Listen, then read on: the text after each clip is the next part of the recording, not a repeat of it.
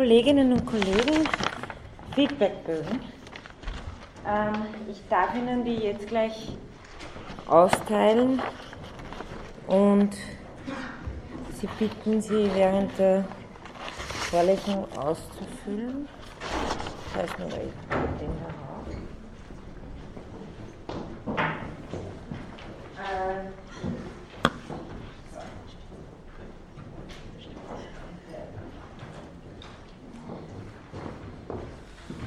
Ähm.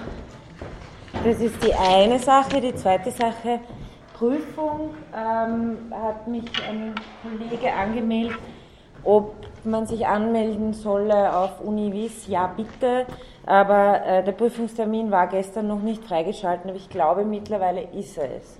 Also ich glaube, mittlerweile müssten Sie sich anmelden können. Der Grund ist einfach, kann ich Ihnen auch sagen, ich habe normalerweise nichts dagegen, wenn, äh, wenn Leute einfach so zur Prüfung kommen, nur es geht hauptsächlich darum, dass dann im S S C die Leute ihre Noten händisch eintragen müssen, wenn sie sich nicht angemeldet haben, und das verursacht einfach einen Haufen mehr Arbeit. Deswegen äh, wäre es mir lieber, Sie würden sich bitte anmelden. Ähm, Und eine dritte Sache, das werde ich Ihnen, glaube ich, einfach noch verschicken, wenn Sie es nicht eh schon von vielen anderen bekommen haben, noch ein Hinweis auf eine Veranstaltung, nein, nicht mehr in diesem Semester, sondern, äh, muss es echt so dunkel sein? Das geht schon, oder? Naja. Also, äh, der Kant-Kongress, der große, große, riesige, berühmte, wichtige Kant-Kongress äh, findet zweitausendfünfzehn in Wien statt. Und äh, deswegen passt auch, dass ich Ihnen das hier sage, es gibt auch eine eigene Sektion Kant und die Phänomenologie. Und da kommen ein paar sehr interessante Leute, äh, jetzt abgesehen von, den, äh, von der Sektion, die es geben wird, wo es Vorträge geben wird, gibt es auch äh, zwei Hauptvorträge, nämlich von Dominique Pradel, der an der Sorbonne lehrt und äh, zu Husserl und Kant vor allem geforscht hat, äh, und äh, zu einem Vortrag von Stephen Crowell, der an der Rice University in Texas lehrt und sich sehr umfassend mit äh, Husserl und dem frühen Heidegger befasst hat, äh, in ethischer Hinsicht, aber auch in theoretischer Hinsicht. Also das sind zwei Tipps auf jeden Fall, um sich die beiden anzusehen. Ich glaube, also der, der Kongress findet von einundzwanzigsten bis fünfundzwanzigsten September statt, eine ganze Woche. Das Programm finden Sie im Internet. Ich glaube, dass der Phänomenologietag der Dienstag ist. Bin mir aber nicht ganz sicher. Aber ich kann Ihnen auf jeden Fall das ähm, über die Lernplattform weiterschicken, damit Sie es haben. Okay, ähm, ja, wir äh, nähern uns dem Ende in dieser Vorlesung und ich habe heute noch vor, Ihnen äh, im Grunde genommen zwei wesentliche Punkte zu Merleau-Ponty äh, noch auszuführen, mitzugeben. Das ist auf der einen Seite dieses Beispiel der Empfindung, an dem sich recht schön all das festmachen lässt, was ich das letzte Mal eher so theoretisch im großen Rahmen über Merleau-Ponty gesagt habe. Und der zweite Punkt ist der der Leiblichkeit. Das konvergiert mit den Stellen, die Sie zu lesen haben, äh, und ist insofern keine große, kein großer Zusatz mehr an Stoff für die Prüfung. Ähm, Ich beginne gleich äh, mit der Empfindung. Das sind eben diese ersten vier recht äh, bekannten Paragraphen äh, der Phänomenologie der Wahrnehmung, wo Merleau-Ponty sich fragt, naja, also wie, wie wurde Empfindung sozusagen in der, in der Wissenschaft der Psychologie konstruiert und was ist sie überhaupt? Und er tut im Grunde genommen ähm, nichts anderes als alle möglichen Varianten, Wie, wie Empfindung gefasst worden ist, als Impression, als Qualität, als unmittelbar, als physiologische Folge eines Reizes, äh, tut nichts anderes als das zu dekonstruieren und äh, die konkrete Wahrnehmungssituation dagegen ähm, zu beschreiben. Ähm, seine These ist, ist dass äh, die Empfindung im Grunde genommen ein konstruierter Begriff ist, der nicht am Anfang steht, aus der sich unsere Weltvorstellung aufbaut, sondern im Grunde genommen am Ende steht von einer schon äh, fertigen Weltvorstellung, also wie er hier sagt, äh, ich habe das indirekt zitiert, ein spätes Produkt eines den Gegenständen verhafteten Denkens, der Schlussstein seiner Weltvorstellung. Und er sagt, die Empfindung ist gleichzeitig äh, der dunkelste, weil es im Grunde genommen von den konstitutiven Quellen, wo tatsächlich Sinn und Bedeutung entsteht, der Begriff ist, der am weitesten entfernt ist. Wenn wir uns das jetzt ein bisschen näher ansehen, zunächst mal die These, Empfindung ist Impression, ja, Impression, David Hume. Ja. Ähm, so... Äh, ist Empfindung hier als eine Weise meiner Affizierung gefasst, als Erfahrung eines Zustandes meiner selbst. Und äh, als Beispiel führt Merleau-Ponty eben an, das mich umgebende Grau bei geschlossenen Augen, das mich umgebende Murmeln beim Einschlafen, also sowas wie absolute Eindrücke, die in sich noch keine Differenziertheit erfassen, weil man ja atomistisch immer die Differenziertheit schon durch einen zweiten Eindruck erklären will. Und genau das, gegen das kämpft äh, Merleau-Ponty an. Das heißt, in dieser ähm, äh, Erfassung der Empfindung als Impression unterscheide ich mich nicht vom Empfundenen. Also äh, die, die Korrelation von Empfinden und Empfundenen wird im Grunde genommen nicht, äh, nicht berücksichtigt. Aber, also das wäre sozusagen in diesen Situationen, wo ich, wo ich mich sozusagen selbst nicht mehr unterscheiden kann, von dem, was ich empfinde, und es sich auch kein Gegenstand konstituiert im Empfinden. Deswegen diese Beispiele hier. Und Merleau-Ponty sagt aber genau, das ist niemals eine reale Wahrnehmungssituation. Also Empfindung als ursprünglich so zu fassen, ist, heißt genau nicht, das Phänomen der Wahrnehmung zu erfassen, da Wahrnehmung immer Gestaltwahrnehmung ist.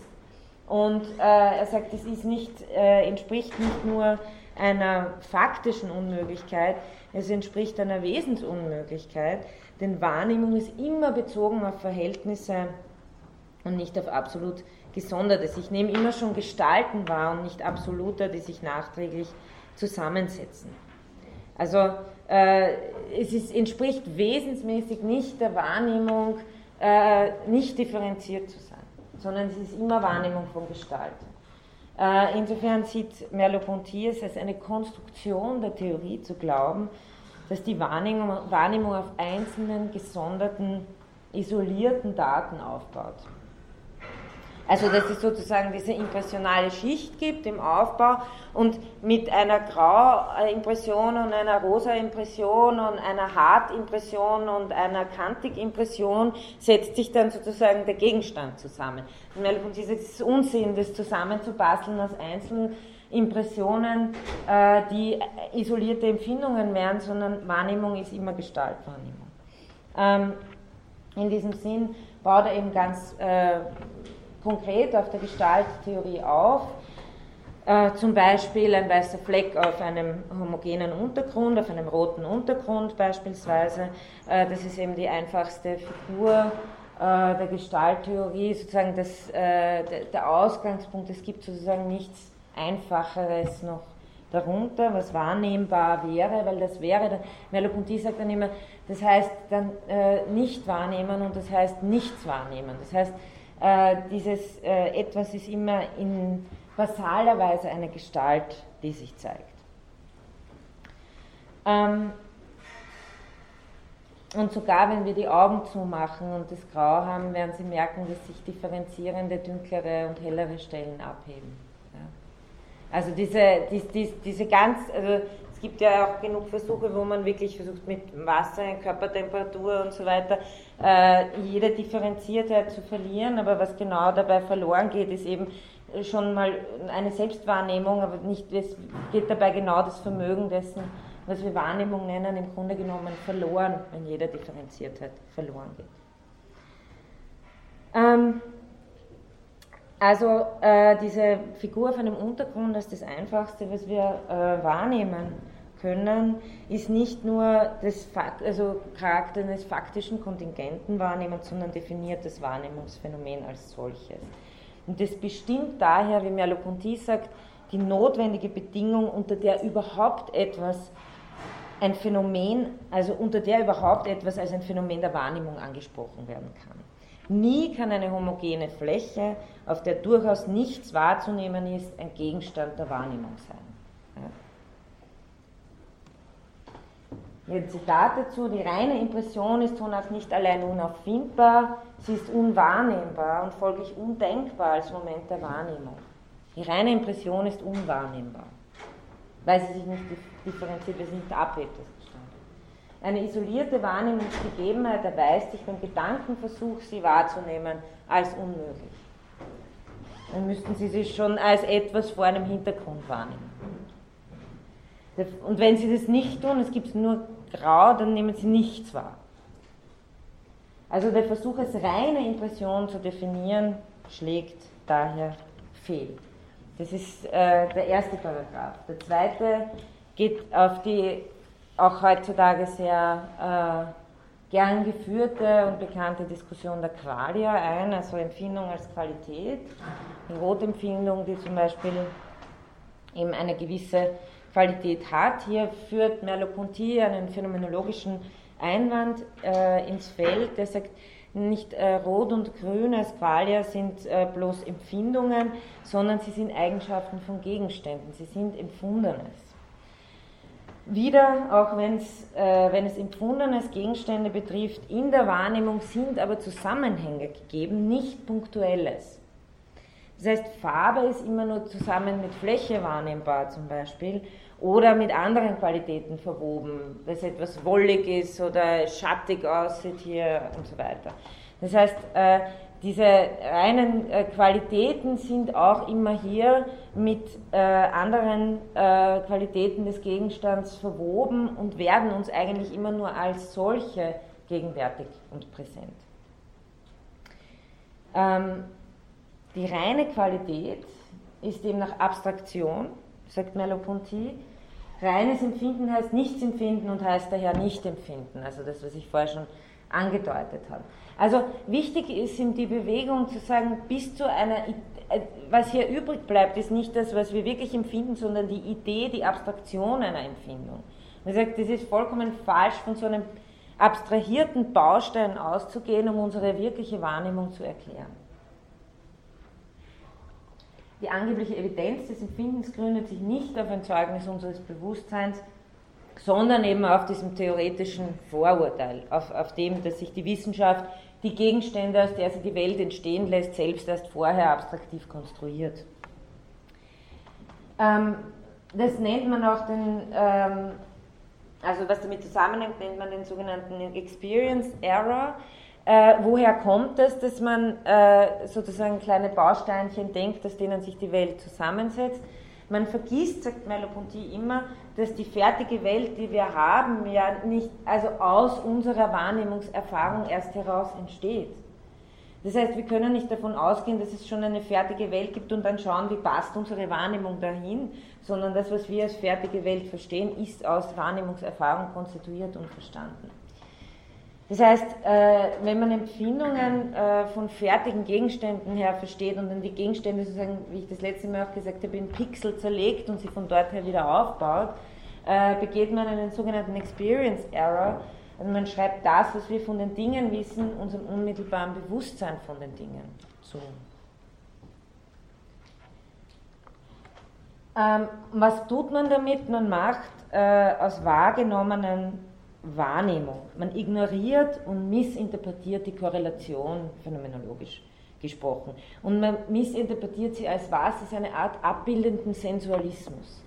Also wir haben ja immer wieder äh, mit äh, Husserl gehabt, dass die Korrelation von zum Beispiel Empfinden und Empfundenen äh, ein, eine intentionale Relation ist, die die Sache selbst meint und nicht das durch die Empfindungen etwas zusammengebastelt wird, das dann eine Repräsentation, ein Bild dessen ist, was da draußen schon fertig vorliegt. Das passiert aber de facto in diesen Theorien. Also im Grunde genommen ein sensualistischer Repräsentationalismus. Und Merleau-Ponty fügt an, wenn, da man das Wahrgenommene, da das Wahrgenommene nicht zugänglich ist ohne Wahrnehmung, missversteht man schließlich nicht nur Wahrnehmen, sondern auch das Wahrgenommene. Also man versteht weder das eine oder das andere. Merleau-Ponty dagegen insistiert zunächst auf der Korrelation, indem er sagt, das ist kein atomistischer Aufbau, sondern eine intentionale Sinngestalt, die nicht eben aus Empfindungen etwas zusammenbastelt, das den fertigen Gegenstand da draußen repräsentiert, sondern in der intentionalen Korrelation ist schon ein strukturiertes Sinnfeld gegeben. Also in, in der intentionalen, und letztendlich ist alles, was bei Husserl Bewusstsein ist, bei Merleau-Ponty Leib. Ja? Also äh, es, was bei Merleau-Ponty, was sie bei Merleau-Ponty nicht mehr haben, ist sozusagen dieses Zurücktreten des Bewusstseins von, sondern Bewusstsein inkarniert sich direkt im Leiblichen, im Vorfinden von sinnlichen Gestalten, Bedeutungen, ähm, in, als, als seine leibliche Welt haben. Sie haben, wenn Sie sich erinnern können, vielleicht gleich, ich nehme ein paar Themen heute als Anlass, um ein paar Sachen zu wiederholen, die wichtig waren auch in der Vorlesung. Es gibt ja sowas, sagt, sagt man, wie einen Restsensualismus bei Husserl, vor allem in den früheren Schriften. Das wird ab den Ideen eigentlich zunehmend aufgegeben, aber noch in den logischen Untersuchungen sehr stark haben Sie, und auch in den Ideen, haben Sie ähm, auf der reellen Seite des Bewusstseinsstroms äh, eine Unterscheidung, die Husserl nennt, eine Unterscheidung zwischen Hyle und Morphe. Ja? Also Sie haben sowas wie hyletische Daten, die intentional beseelt sind. Ja? Das heißt nicht, dass äh, hyletische Daten in sich selbst schon irgendein Bildchen machen, und auch nicht, dass die ein Bildchen machen als Beseelte, sondern dass durch die Empfindungsdaten hindurch der Gegenstand selbst gemeint wird. So äh, fasst das äh, Husserl auf, logische Untersuchungen bis Ideen. Und man könnte jetzt vielleicht sagen, dass für, für Merleau-Ponty er die mehr oder weniger die sensualistische Komponente aufgehen lässt in der Bewegungsintentionalität des Leibs. Das heißt, hier haben Sie sozusagen eine Dynamisierung hin, was bei Husserl selber schon passiert, sobald er sich mit den Kinesthesen, mit den Analysen zur passiven Synthesis und so weiter auseinandersetzt, nimmt eigentlich dieser Hylemorphismus immer mehr ab zugunsten einer intentionalen Welthabe hin, die eine lebensweltlich gewohnheitsmäßig fundierte ist. Aber zurück zu Merleau-Ponty. Warum sind Äh, Empfindungen, keine Qualia.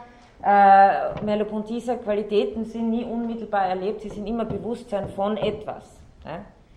Das heißt, im Grunde genommen würde Merleau-Ponty eine Position in der Qualia-Diskussion einnehmen, dass er sagt, diese Qualia sind ein, ein vollkommenes Abstraktionsprodukt. Ne?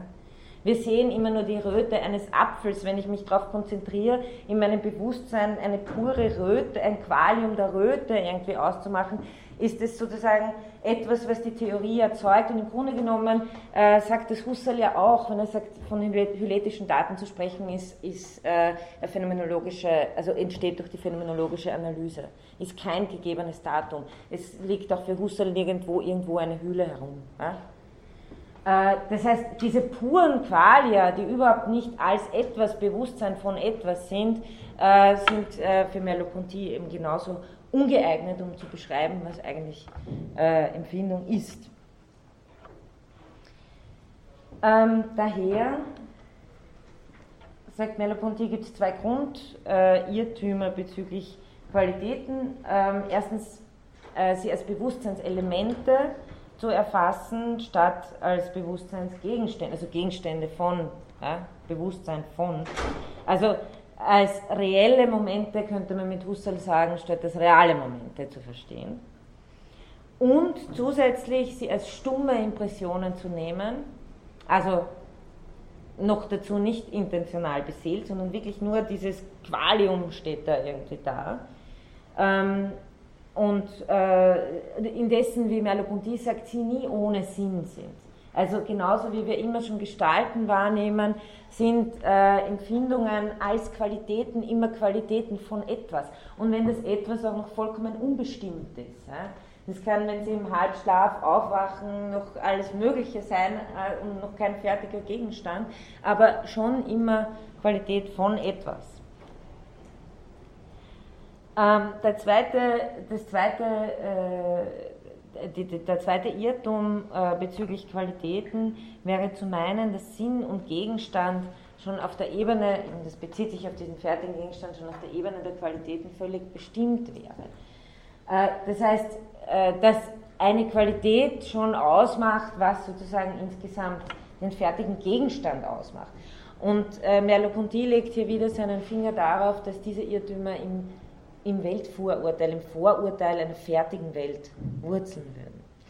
Stattdessen führt er zwei Phänomene an, die uns äh, wohlbekannt sind, äh, für die Nichtbestimmtheit des, Wahrheit, äh, des Wahrnehmungsfeldes, nämlich auf der einen Seite das Gesichtsfeld, und wenn Sie das im Text lesen, beschreibt er das wirklich äh, sehr schön, nämlich ähm, dass die Konstruktion des Gesichtskreises äh, als eine genaue Abbildung wird nicht funktionieren, weil ein Gesichtsfeld ist niemals so eine genaue Abzirkelung mit grauen und schwarzen Rändern irgendwo, wo es aufhört.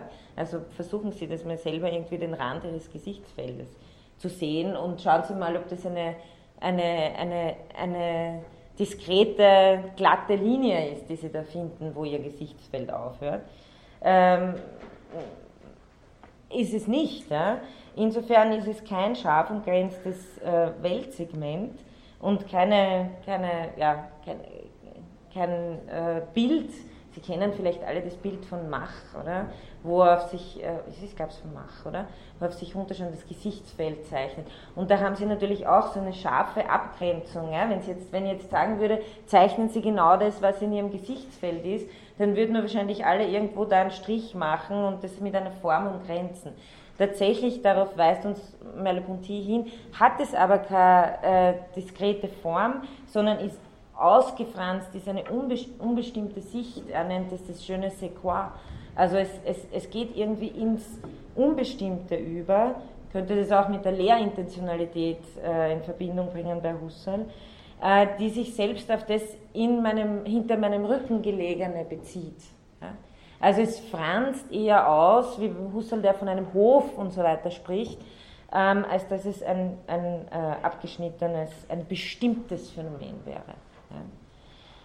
Ja? Äh, das zweite kennen Sie auch gut, das sind diese Müller-Lierschen äh, Geraden, die, wie Merleau-Ponty sagt, nicht von vornherein, wenn wir sie hier wahrnehmen, auf einen Boden des Seins gesetzt sind, auf dem ein Vergleich äh, möglich wird.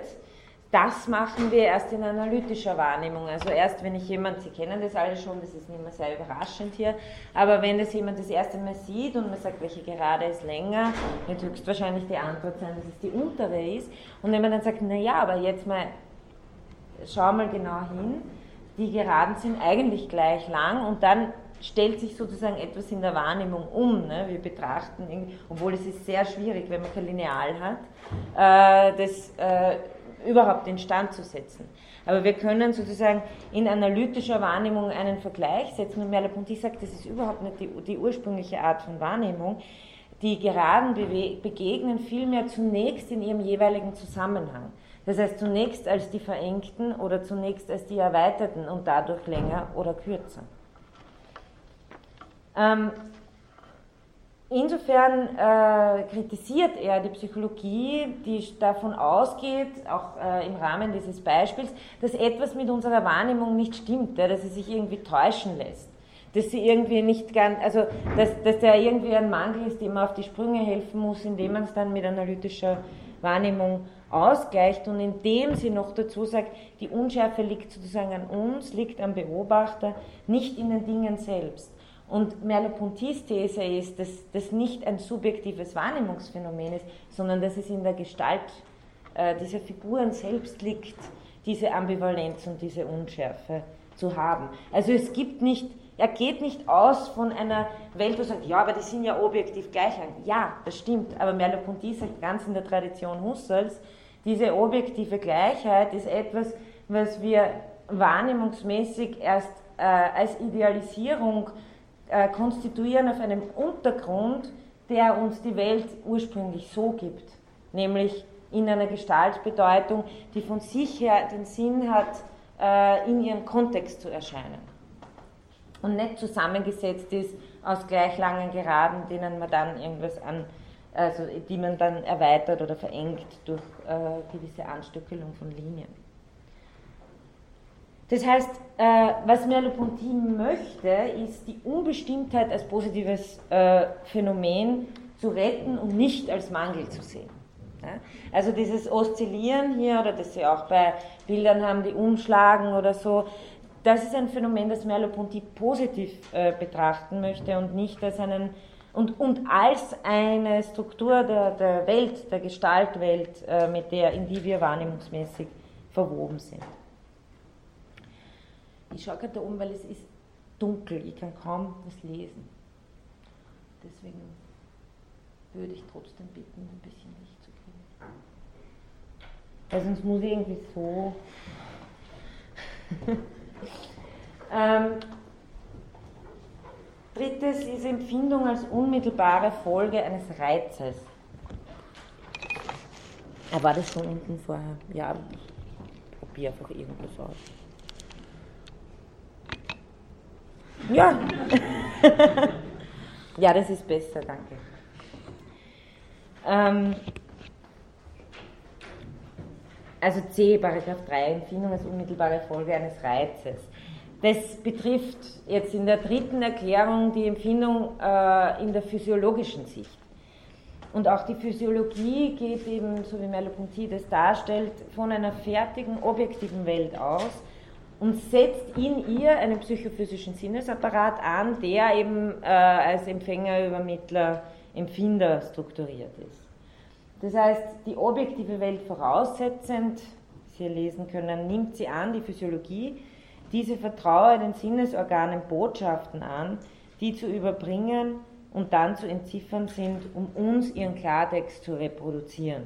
Also, objektive Welt gibt eindeutige Daten, dann vermischt sie das wahrscheinlich irgendwie ein bisschen durch die Übertragung und so weiter, also vertraut Botschaften an und die werden dann irgendwo entziffert. Das ist schon ein sehr gängiges physiologisches Modell, um Wahrnehmung zu denken. Ähm, dabei gibt es eine gewisse Annahme, die wie Merleau-Ponty, ich kann das hier nur andeuten, im Text haben sie es dann viel ausführlicher und genauer, wie er das dekonstruiert. Aber das Problematische hier ist wieder, wenn Sie so ein mechanistisches Schema haben, wo jeder Reiz sozusagen eine Empfindung, also jeder Reiz einen, äh, ein, eine, ja, eine, auf einen Empfänger stößt, der dann eine Empfindung übermittelt, dann haben Sie sowas wie ein Konstanzgesetz impliziert, dass jedes Punktuelle sich abbilden muss einzeln. Ja? Also es muss äh, konstante Verknüpfung zwischen Reiz und elementarer Wahrnehmung geben. Ähm, Merleau-Ponty zeigt aber sehr schön, und auch die Psychologen wissen das natürlich, dass unsere Wahrnehmung überhaupt nicht so lückenlos funktioniert und dass es überhaupt nicht so ist und alle möglichen Phänomene, die wir kennen, wenn wir kompensieren, wenn wir zum Beispiel schlecht sehen und dafür äh, einen besseren Gehörsinn entwickeln oder wenn sie mal äh, statt ihren Kontaktlinsen die Brillen nehmen und auf einmal ist alles äh, anders und passt sich dann wieder an. Äh, unsere Wahrnehmung ist bei Weitem nicht einfach nur äh, ein ein eins zu eins Empfänger von irgendwelchen Reizen, aus denen dann irgendwelche Informationen gezogen werden, sondern findet eigentlich mit sehr vielen Lücken statt. Also ist eigentlich sehr, sehr lückenhaft und Merleau-Ponty sagt, anstatt dem nachzugehen, wird im Grunde genommen dann versucht, diese Mängel wieder hinzuzuerklären, anstatt das Modell in Frage zu stellen. Ähm, ergo äh, sagt Merleau-Ponty, dass auch das Empfundene nicht als Wirkung eines äußeren Reizes verstanden werden kann ähm, und dass wir uns den Phänomenen zuwenden sollen, die zeigen, dass die Erfassung einer Qualität immer gebunden ist an einen Wahrnehmungskontext. Ja? Also Kontext, Kontext, Kontext, das ist hier äh, die Message. Ähm, er äh, sagt es auch, der Reiz, sozusagen, der Reiz ist im Grunde genommen nichts anderes als die objektive Definition der Empfindung, indem es einfach eine physiologische Übersetzung dessen ist, was dann als Empfindung, als Qualia und so weiter im, im Bewusstsein da ist. Ähm, aber auch hier, äh, weil es letztendlich auf einem atomistischen Aufbau beruht, versagt auch der Reiz als objektiver Definition der Empfindung. Viel mehr, und das ist Merleau-Pontys Gegenmodell, äh, das er stark macht, gibt es schon ein Zusammenwirken von sensorischem und motorischem System auf der elementarsten Stufe. Äh, das heißt, wie sieht er die normale Wahrnehmung? Äh, vielmehr eben im, im Kontext dieser Gestalttheorie als einen ständigen Integrationsprozess, in dem eben nicht kopiert wird, in dem wir eben nicht ausgehen von einer fertigen Außenwelt. Also wir wissen schon, da gibt es den Baum und der sendet äh, irgendeine Art von Reiz auf äh, eine Netzhaut eines äh, Empfängers, und dann überlegen wir uns, wie sozusagen im Empfänger durch diesen Reiz äh, der Baum wieder zusammengebastelt wird. Ich meine, das ist nichts anderes als in der Psychologie die gute alte Abbildungstheorie und auch in der Neurophysiologie, äh, die heute noch genauso, also es ist nicht so, wie wenn man kritisiert sie zwar ständig, aber sie ist sehr hartnäckig. Und äh, sie ist auch hartnäckig auf einem motivierten Boden, nämlich dass wir natürlich äh, diese... diesen Realismus, den wir über die vorgängige Welt haben, aus unserer Wahrnehmungskonstitution gewinnen. Aber wenn ich verstehen will, was Wahrnehmung ist, darf ich nicht das Produkt der Wahrnehmung voraussetzen. Das ist im Grunde genommen Merleau-Pontys Argument. Also indem der Kontext der Außenwelt nicht lediglich kopiert, sondern überhaupt erst konstituiert wird. Und was Sie natürlich hier auch haben, auch nochmal ein sozusagen Wiederholungspunkt eines ganz wesentlichen Moments dieser Vorlesung, erste Person-Perspektive statt dritte Person-Perspektive. Also Wahrnehmung, nicht von außen draufschauen und schon eine fertige Welt haben und dann erklären, was Wahrnehmung ist, sondern Wahrnehmung aus der ersten Person-Perspektive, aus ihrem weltkonstituierenden Vermögen her zu erklären. Und da ähm, stellt sich eben heraus, dass es nicht ein Puzzle ist, das aus wie auch immer gefassten äh, Empfindungen zusammengestückelt wird, sondern Merleau-Ponty das versucht in dem ganzen Buch auszuführen, ein lebendiger, leiblicher Prozess. Eine, wenn man so will, äh, diese, dies, diese, äh, dieses, dieses leibliche, äh, diese leibliche Integration in einer Bewegungsintentionalität ist je schon an ein Ganzes gebunden. Also auch hier das Holismus-Argument, wenn Sie sich an Heidegger erinnern, mit der, mit der Umzugsstruktur und so weiter, wo auch immer schon von einem sinnhaften Ganzen als Dasein, als in der Welt sein ausgegangen wird, haben Sie das jetzt bei Merleau-Ponty in gewisser Weise auch wieder, aber viel stärker von der Leiblichkeit her gedacht. Also nicht von, der, von, von dem Zeitlichkeitsentwurf her gedacht, sondern von der Leiblichkeit. Ein bisschen konkreter vielleicht auch hergedacht.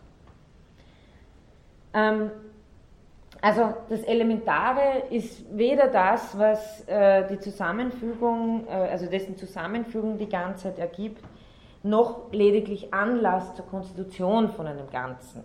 Also das elementare Vorkommnis hat für Merleau, ist für Merleau-Ponty, wenn äh, es ein, ja, wenn es, wenn es dieses elementare Vorkommnis gibt, dann ist es kein isoliertes Atom, auf dem sich das, das erst addiert werden muss, zusammengeklebt werden muss, um dann Sinn zu ergeben, oder wenn Sie es intellektualistischer haben wollen, synthetisiert werden muss, Sinnesmaterie, die synthetisiert wird durch die transzendentale Perzeption und so weiter, nicht das, sondern für Merleau-Ponty ist im elementaren Wahrnehmungsvorkommnis immer schon Sinn enthalten.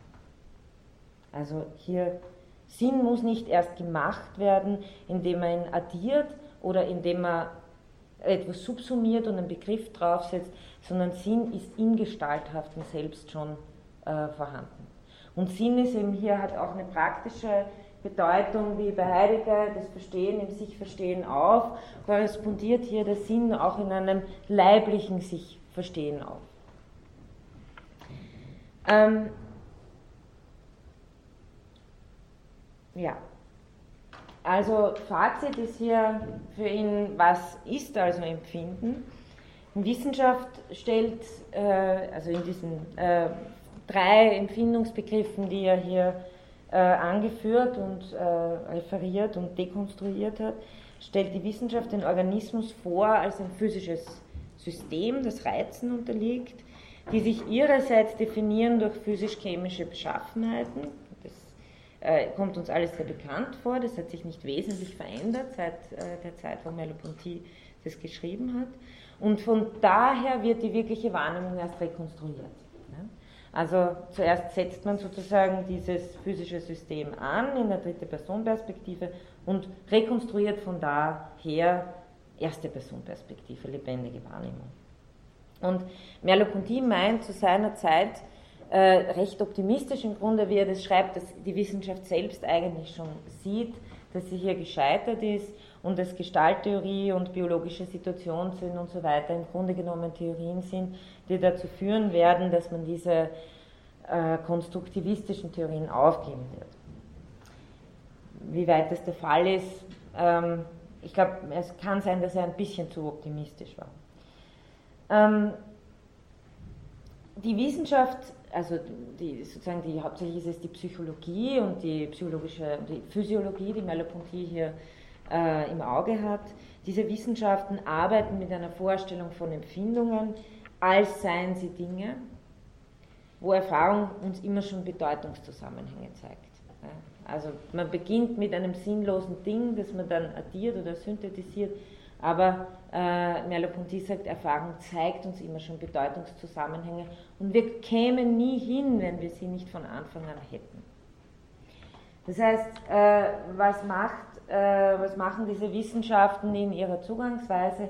Sie unterwerfen die phänomenale Welt im Grunde genommen Kategorien, die nur in der Wissenschaft selbst Sinn machen. Reduktion auf äh, Empfindungsbausteine und so weiter. Und äh, das Argument ist sehr parallel zu dem, äh, das Husserl in der, in der Krisis führt, als sein Lebensweltargument, äh, indem er sagt, im Grunde genommen äh, verstehen wir uns selbst und, oder missverstehen wir uns selbst und die Welt von unseren Idealisierungsleistungen her und versuchen uns dann wieder zu rekonstruieren, wie wir eigentlich lebendige Wahrnehmung oder wie wir überhaupt äh, ursprünglich zur Welt sind.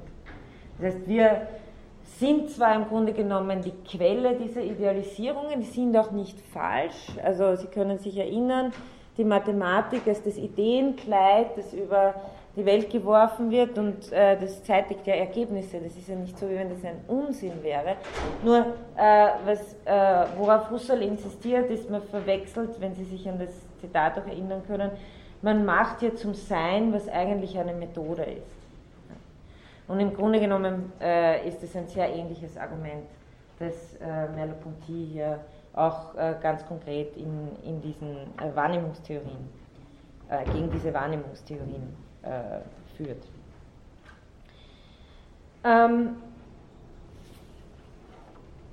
ja, also auf der einen Seite haben wir, haben wir diesen Ansatz, dass hier Kategorien geschaffen werden, die eigentlich nicht der wirklichen Wahrnehmung entsprechend dem Phänomen der Wahrnehmung entsprechen, wenn wir es beschreiben.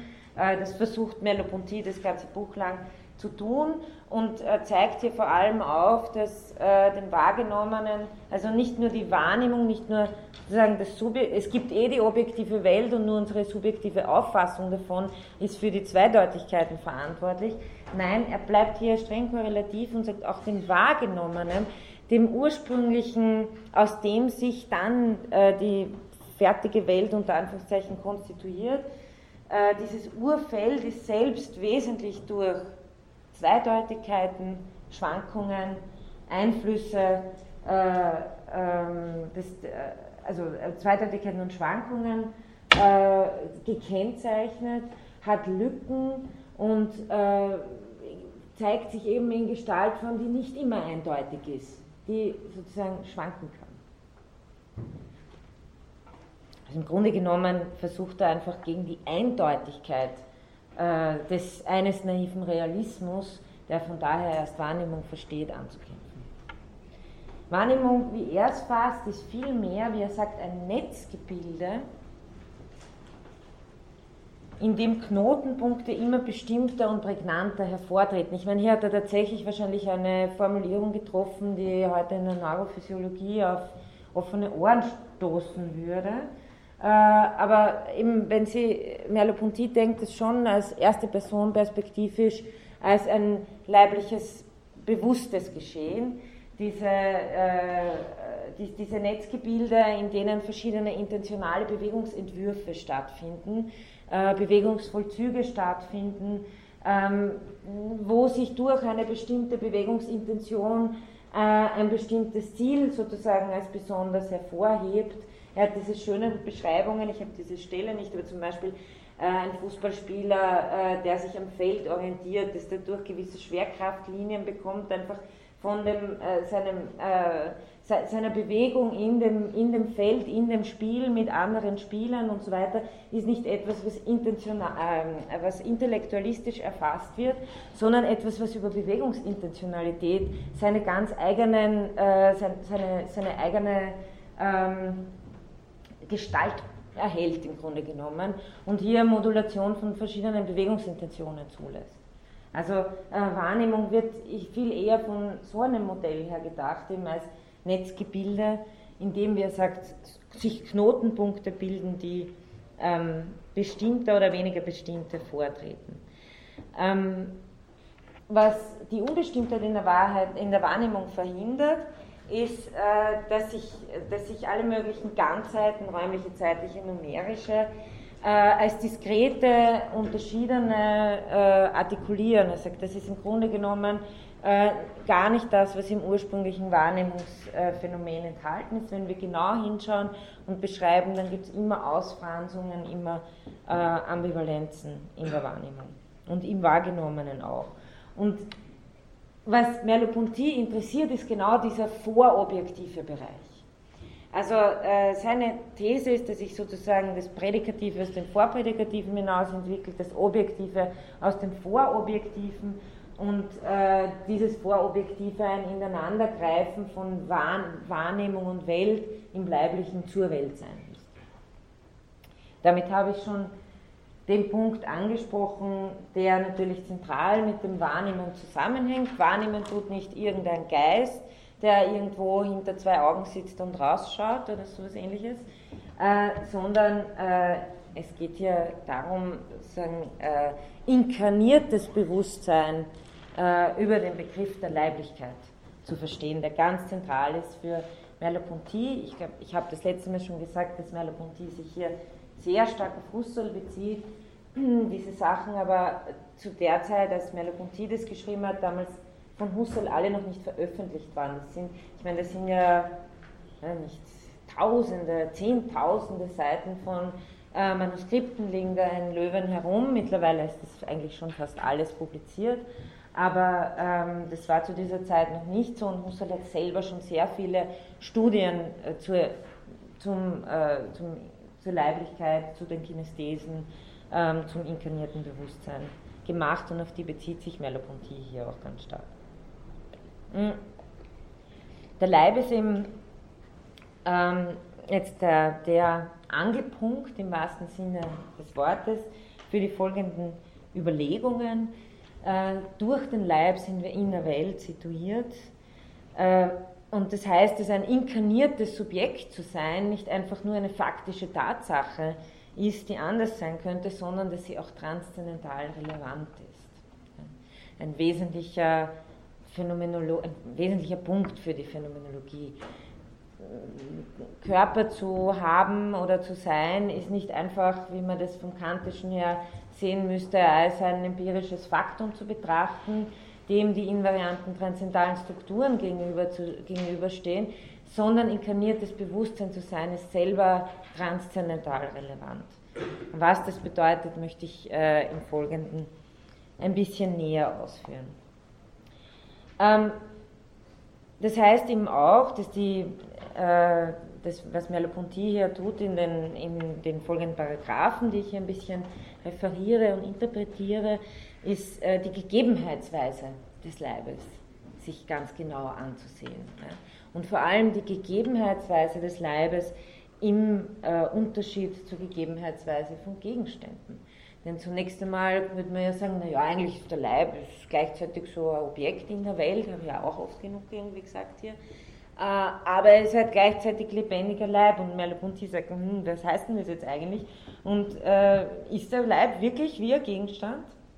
Also das ist sozusagen die Frage, die er sich in den folgenden äh, Paragraphen sieben bis neun, im zweiten Teil ist das, glaube ich, stellt. Ähm, und es geht ihm dabei vor allem darum, äh, so etwas wie ein, ein leibloses, einen leiblosen intellektuellen Bewusstseinsbegriff zu überwinden. Das ist eine Art von Bewusstsein, das alles von einer Vogelperspektive aus äh, überblickt. Und das wirklich sozusagen, das ist auch bei Husserl nicht der Fall, falls Sie das denken würden. Das Einzige, was bei Husserl schon stärker ist, ist die Möglichkeit dieser, dieses Zurücktretens und die radikale Differenz, wenn Sie sich erinnern können, zwischen äh, dem Bewusstsein als konstituierenden und der sich im Bewusstseinsfeld konstituierten Welt. Das ist etwas, was Merleau-Ponty mehr oder weniger ineinander fließen lässt, ohne sozusagen äh, das, was Intentionalität bedeutet, aufgeben zu wollen. Äh, aber da bei ihm Bewusstsein ist für ihn im Sinne des Leiblichseins schon auch der Ort, der, der Ort äh, einer Präsenz von Welt. Aber wie ich das letzte Mal ausgeführt habe, ist für Merleau-Ponty das, äh, das Grund, der, der, ja, der, Eigentlich, eigentlich der, der Sukkus der, der, der transzendentalen Reduktion der, dass sie nie vollständig durchgeführt werden kann.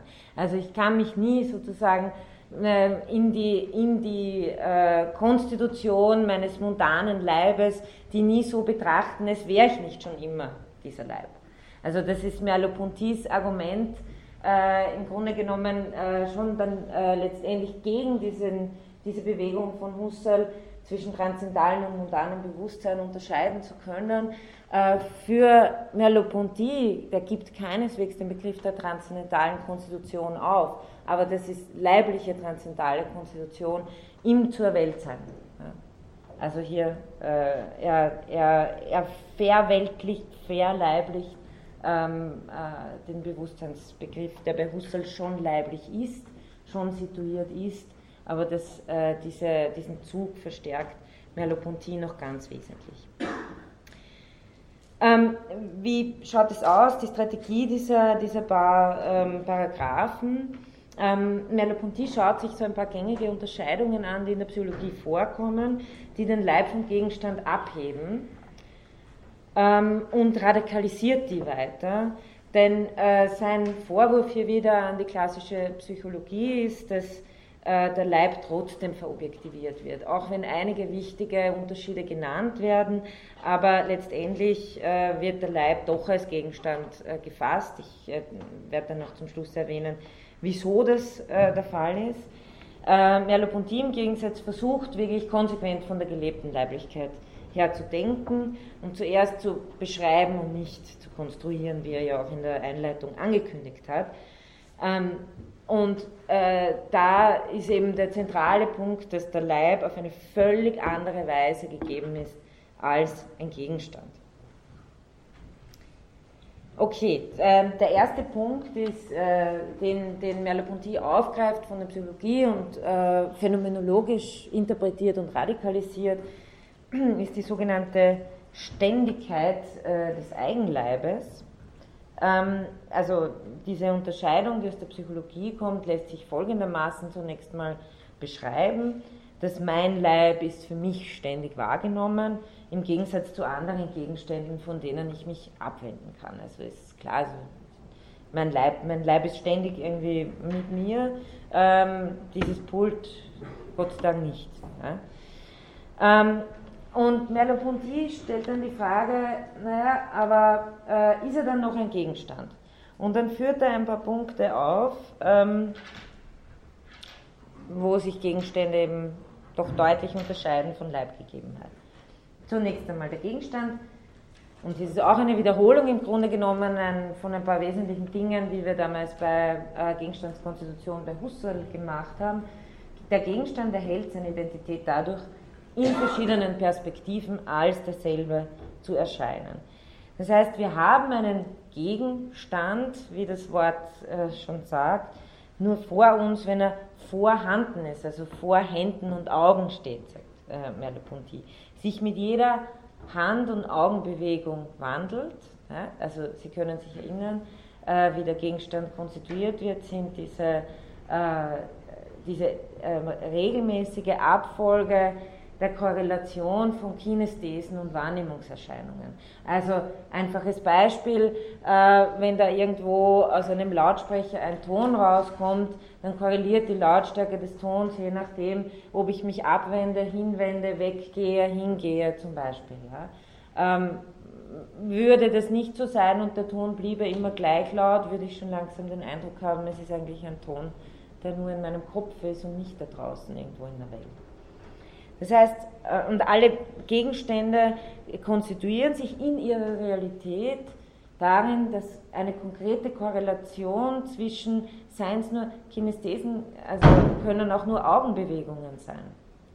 Ähm, Husserl hat, weiß nicht, ob ich das das letzte Mal schon erwähnt habe, ich glaube schon, aber es gibt diesen Band Ding und Raum, der Husserliana sechzehn, äh, wo Husserl ganz ausführlich erörtert, wie die okulomotorischen Kinesthesen, also das sind die Augenbewegungen, äh, dafür, also, und wieder, es, es sind nicht, es sind ja Kinesthesen, es sind, äh, es, es sind ähm, Leibes, ein Leibesbewusstsein ist gemeint, ja? Es sind nicht drittpersonal verstandene Augen verstanden, die sich irgendwo bewegen, ja? Sondern es ist, sind erlebte Leibesbewegungen, okulomotorische Bewegungen, und Husserl äh, versucht hier sehr genau Äh, zu erläutern, wie sich dadurch überhaupt erst Räumlichkeit konstituiert. Ja, nur, nur als ein Beispiel. Aber auf jeden Fall Perspektivität äh, von äh, Gegenständen. Das heißt, ähm, kinästhetische Empfindungen setzen, insofern sie eben Empfindungen nicht im physiologischen Sinn sind, sondern als Erleben, als Erlebnis gefasst werden, äh, setzen eben so etwas auch wie ein vor äh, reflexives Selbstbewusstsein voraus. Ähm, hier ein bisschen zur Veranschaulichung ein äh, Zitat von Zahavi dazu. Das ist übrigens, muss ich noch überlegen, kann ich Ihnen vielleicht noch aufstellen. Es gibt diesen, dieses kleine Bändchen von äh, Zahavi, Phänomenologie für Einsteiger, da habe ich das Zitat hier raus. Es gibt einen kurzen Abschnitt zur Leiblichkeit, da führt er eigentlich sehr viele Punkte an, ähm, die ich Ihnen heute auch präsentieren werde. Das sind ein paar Seiten, die gebe ich Ihnen vielleicht noch zusätzlich auf die Lernplattform.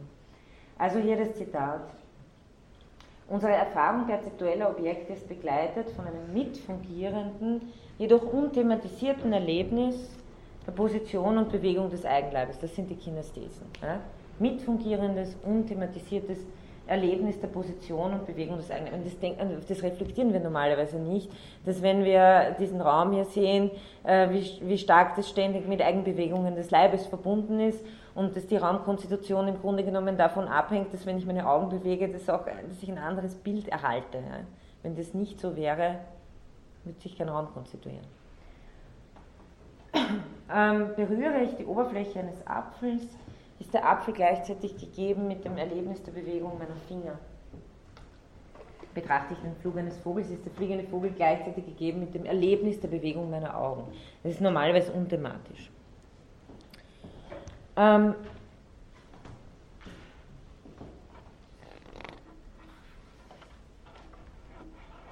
Merleau-Ponty hängt jetzt an diese Korrelation, also wie, uns geht es ja um die Gegebenheitsweise von Gegenständen.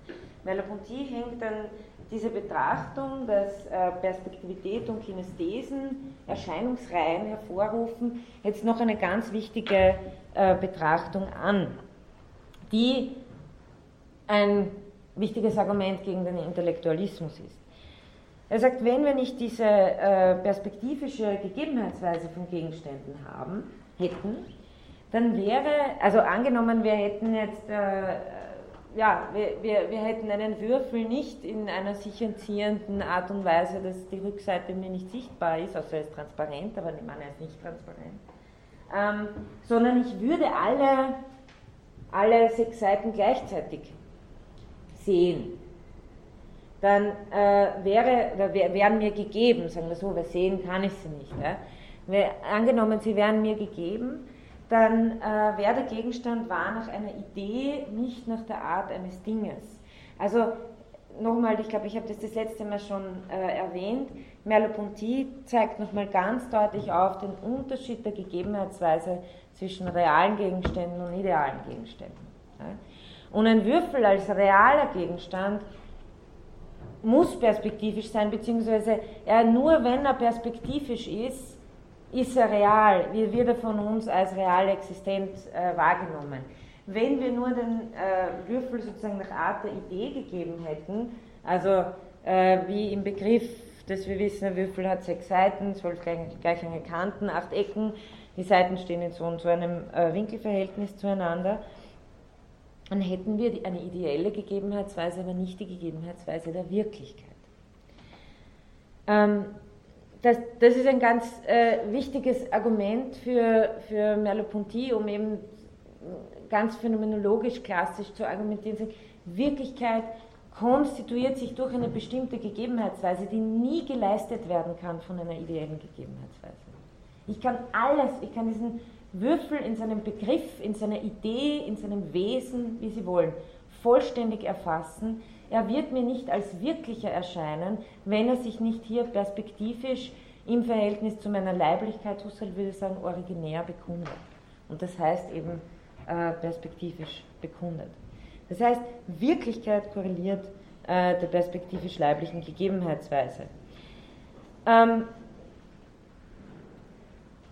Ich könnte natürlich, ich glaube, äh, ich weiß nicht, ob ich jetzt mir selbst vorgreife, ich nehme an, ne? Aber ich sage es hier gleich, weil es dazu passt. Hier kommt natürlich auch das Argument äh, rein, das sagt, weil ich eben, also Gegebenheitsweise im Sinne des Wirklichen und Perspektivischen kann ich nur haben, weil ich selbst inkarniert bin. Wäre ich selbst nur Idee und nur Geist, könnte ich keine perspektivische Gegebenheit haben. Also, weil Perspektiven und Kinesthesen korrelieren, deswegen äh, ist es auch die Bedingung der Möglichkeit, der Gegebenheit von perspektivischen Gegenständen, dass ich selbst leiblich und inkarniert bin. Okay, also das war mal äh, ein Punkt. Ähm, Gegenstand erhält seine Identität dadurch, in verschiedenen Perspektiven als dasselbe zu, äh, zu erscheinen. Zweiter Punkt. Der Gegenstand ist auch Gegenstand, weil er sich aus dem Gesichtsfeld entfernen kann. Das heißt, seine Gegenwart bedeutet auch immer gleichzeitig eine mögliche Abwesenheit.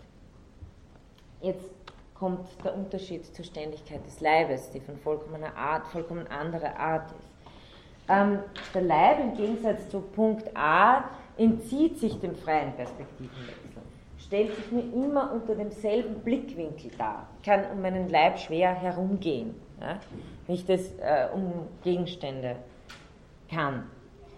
Seine Ständigkeit, sagt Merleau-Ponty, ist keine solche der Welt, sondern Ständigkeit meinerseits.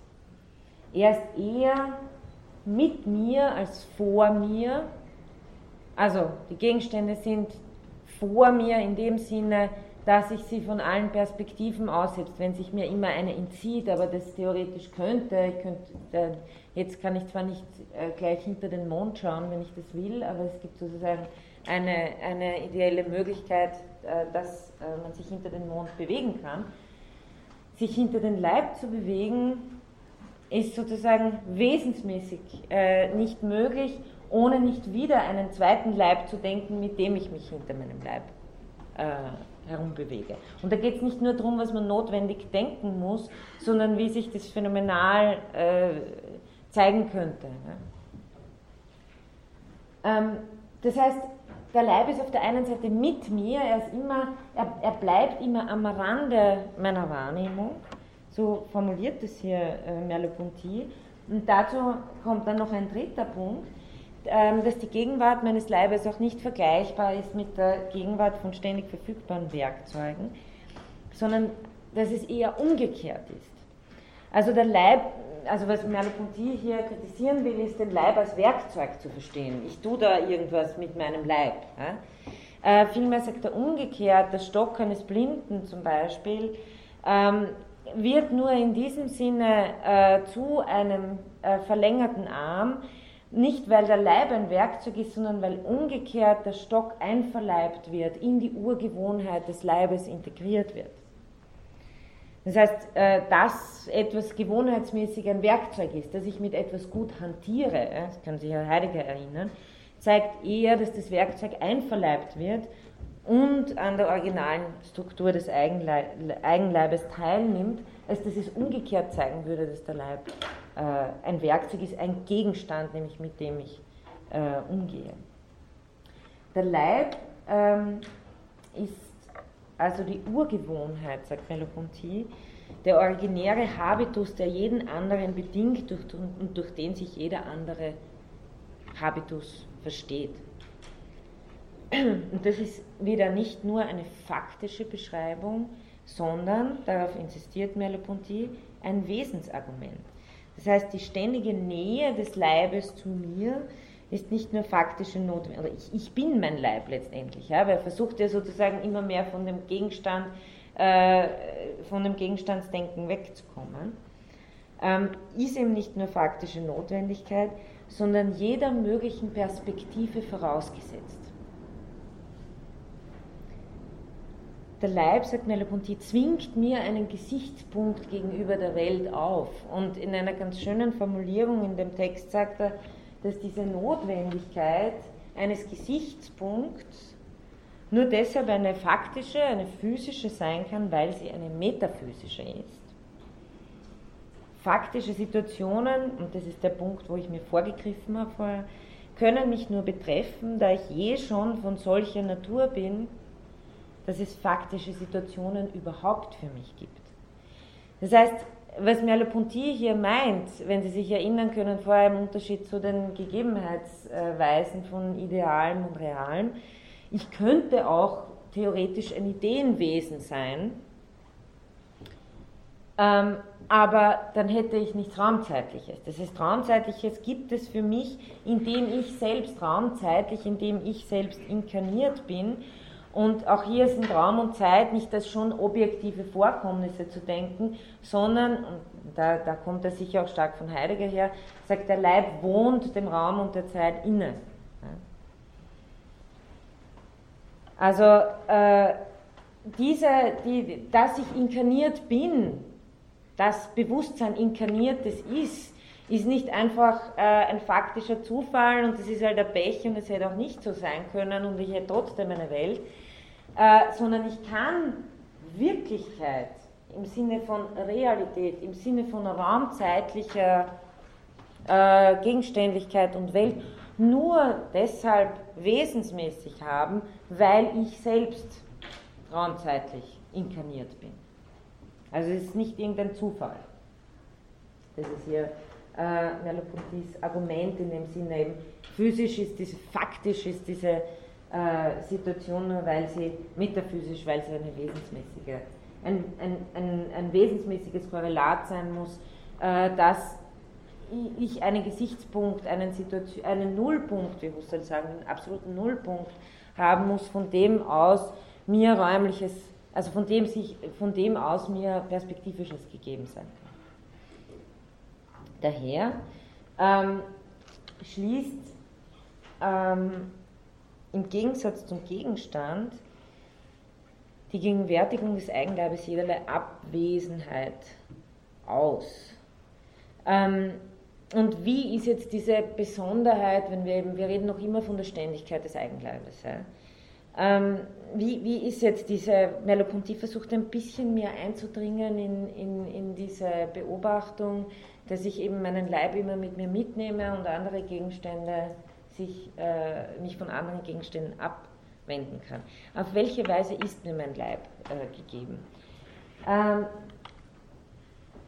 Merleau-Ponty schreibt eben, dass das Original des Leibes ist diesseits meines Sehens. Es ist nicht dort unter den Dingen. Ebenso ist es mit meinem tastbaren Leib ähm, und nicht dort draußen. Das heißt, äh, hier kommen diese berühmten Beispiele, berühre ich meine linke Hand mit der rechten, die gleichzeitig einen Gegenstand berührt, also, nein, ich bin ein bisschen legasthenisch, äh, aber es muss wohl so sein, aber es ist egal im Grunde genommen, ähm, d- dann ist die rechte Hand als Berührende und als Berührte etwas ganz anderes. Das habe ich ja das letzte Mal auch schon äh, erwähnt. Das Berührende entzieht sich wiederum. Ich kann das Berühren nicht berühren. Oder ich kann auch das Berührende nicht berühren, so wie ich das Sehen nicht sehen kann. Also äh, ich, ich kann sozusagen, wenn ich, wenn ich äh, diese, also diese, diese Versuchsanordnung, sozusagen einen Gegenstand äh, zu berühren und dann nochmal zu sagen, ah, jetzt will ich aber das Berühren berühren und äh, versuche sozusagen meine Hand hier nochmal zu berühren, wäre ich sie wieder, äh, wäre ich nicht das Berühren berühren, sondern wäre wieder ein berührtes Haben. Ne? Und ich habe das letzte Mal auch das schon erwähnt mit der Ambivalenz, die entsteht, wenn wir die zwei Handflächen aneinander tun oder äh, die Handflächen so aneinander legen, dass es alternierend ambivalent ist, was hier Berührendes und was Berührtes ist. Ja? Äh, das heißt, die Gegebenheitsweise meines Leibes ist eben eine, die erschließend ist und in diesem Erschließendsein gleichzeitig sich entzieht. Es unterscheidet sich ganz wesentlich von der Gegebenheitsweise von Gegenständen. Die Gegenstände können mir nur gegeben sein, indem es ein Erschließendes gibt, und dieses Erschließende selbst ist der Leib. Ähm, äh, Merleau-Ponty führt ja auch noch an, wenn man sagt, ja, also äh, t- tatsächlich, äh, beschreibt es, t- t- tatsächlich habe ich wahrnehmungsmäßig gegeben, meinen Leib eigentlich immer im Grunde genommen, nur höchstens ab meinen Schultern da oben bleibt immer irgendwie ein, ein, ein Vakuum. Ich weiß zwar, da ist so etwas wie ein Kopf, ähm, man wird dann sagen, ja, aber es gibt ja sozusagen auch das Spiegelbild, aber er beschreibt auch das sehr schön, wie wir uns, ich, ich kann niemals sozusagen meinen Augen beim Sehen zusehen, auch wenn ich im Spiegelbild versuche, mich selbst zu erreichen, wäre ich immer nur sozusagen, meine eigenen Bewegungen werden sozusagen so ein Schattenbild davon sein, dass ich mich immer schon bewegt habe und sehe, wie diese Bewegung jetzt im Spiegel stattfindet. Das heißt, auch da kann ich mich nicht selbst, ich kann, das Spiegelbild ist nicht sozusagen das Original meines, meines Leibbewusstseins, sondern ist wie einem Schatten gleich, ja, ein Scheinbild, wie Merleau-Ponty sagt, eines eines Tastleibs, indem er seine Initiativen nachahmt. Also mein Spiegelbild ahmt sozusagen meine Initiativen nach, aber entgleitet mir gleichzeitig. Hier ist ein Zitat dazu: Als die Welt sehender oder berührender ist so mein Leib niemals imstande, selber gesehen oder berührt zu werden. Und Sie sehen hier ganz deutlich die Analogien zu Husserls Bewusstseinsbegriff natürlich, oder zum Bewusstseinsbegriff überhaupt. Also das Bewusstsein, das sich selber äh, nicht verobjektivieren kann. Genauso der Leib, der sich leiblich im Empfinden nicht verobjektivieren kann, sondern der immer das Erschließende im Erschließen bleibt, der sich nicht vollständig selber zum Objekt machen kann, der sich entzieht und genau in diesem Entzogensein das lebendige äh, Erschließende ist. Also, wie Merleau-Ponty sagt, weil er das ist, wodurch es Gegenstände überhaupt erst gibt, vermag er selbst nie Gegenstand, niemals völlig konstituiert zu sein. Und das ist der Riesenunterschied zur Konstitution von Gegenständen. Ja? Wesensmäßig vermag der Leib nie völlig konstituiert zu sein. Wesensmäßig entzieht sich immer etwas. Beim Gegenstand kann es natürlich aufgrund von faktischen Unzulänglichkeiten auch möglich sein, dass dass sich immer eine Seite entzieht, weil ich einfach nicht hinkomme, dass sich jedes Mal wegdreht. Äh, aber das ist eine faktische, äh, äh, ein, ein, also eine faktische kontingente Sache, aber keine wesensmäßig geforderte, so wie beim Leib. Wenn ich, wenn ich meinen Leib vollständig verobjektivieren könnte, wäre ich aus ihm rausgetreten und hätte sozusagen wieder einen Leib, mit dem ich das tun würde. Einen Scheinleib, einen Geistleib, wie auch immer. Also das ist hier der ganz zentrale Punkt der Unterscheidung in der Gegebenheitsweise von Leib und Gegenständen. Da komme ich zu einem äh, Fazit dieses Paragraphen. Die Ständigkeit des Leibes ist nicht vom Gegenstand her zu verstehen. Also nicht, nicht den Leib vom Gegenstand her verstehen, sondern umgekehrt, der Leib ist als Ermöglichungsbedingung von Gegenständen zu verstehen, also von der Wahrnehmung von Gegenständen zu verstehen, der Gegebenheit von Gegenständen. Also der Leib ist die Möglichkeitsbedingung der perzeptuellen Intentionalität. Seine Ständigkeit ist eine absolute, die jeder Relativen erst den Grund gibt. Und das ist äh, äh, der Grund, warum Husserl von Leib als von einem absoluten Nullpunkt spricht. Oder vom Leib, das, auch das ist ein Husserlscher Ausdruck, einem indexikalischen Hier, ein Hier, das niemals ein Dort werden kann. Dieses Zentrum sehen wir nicht, wir sind es. Das ist eine Paraphrase von Sartre übrigens, das finden Sie auch in dem äh, Zahavi-Text. Oder man könnte auch äh, mit Heidegger sprechen und sagen, äh, man darf den Leib nicht äh, als einen vorhandenen Gegenstand äh, missverstehen, sondern, und das tut Merleau-Ponty eindeutig ganz klar, die Leiblichkeit aus, der Voll, aus dem Vollzug des Existierens heraus zu verstehen. Gegenwart und Abwesenheit äußerer Gegenstände sind also nur Variationen innerhalb eines Vermögens des Leibes. Also, dass ich mich von Gegenständen abwenden kann, mich ihnen zuwenden kann, also genau das, was wir vorher gesagt haben. Wir denken von den Gegenständen her und dann sagen wir, Gegenstände können ab, an, und abwesend, an und abwesend sein, der Leib kann es nicht. Man muss vom Leib her denken und seinem indexikalischen Hier, seinem äh, Zentrum, äh, das wir, das wir sind, und von da erst können wir erst äh, die denken, dass wir uns Gegenständen abwenden und zuwenden. Also nicht umgekehrt, sondern vom Leib her. Ähm, Der Leib, also der Leib bildet somit ein primordiales Gegenwartsfeld und ein Prim, in einen primordialen Wahrnehmungsbereich. Ähm, weiters versteht sich die perspektivische Darstellung des Gegenstands daraus, dass mein Leib sich jeder perspektivischen Variation widersetzt. Also hier wieder äh, die Sache mit dem Nullpunkt. Will ich meinen Leib eben von außen sehen, fingiere ich wieder einen Leib, von dem, von dem aus ich ihn eben perspektivisch sehe. Also ich verschiebe den Nullpunkt nur. Und tu so, als wäre das nicht leiblich. Sagt schon Husserl, dass das auf einen unendlichen Regress führen würde.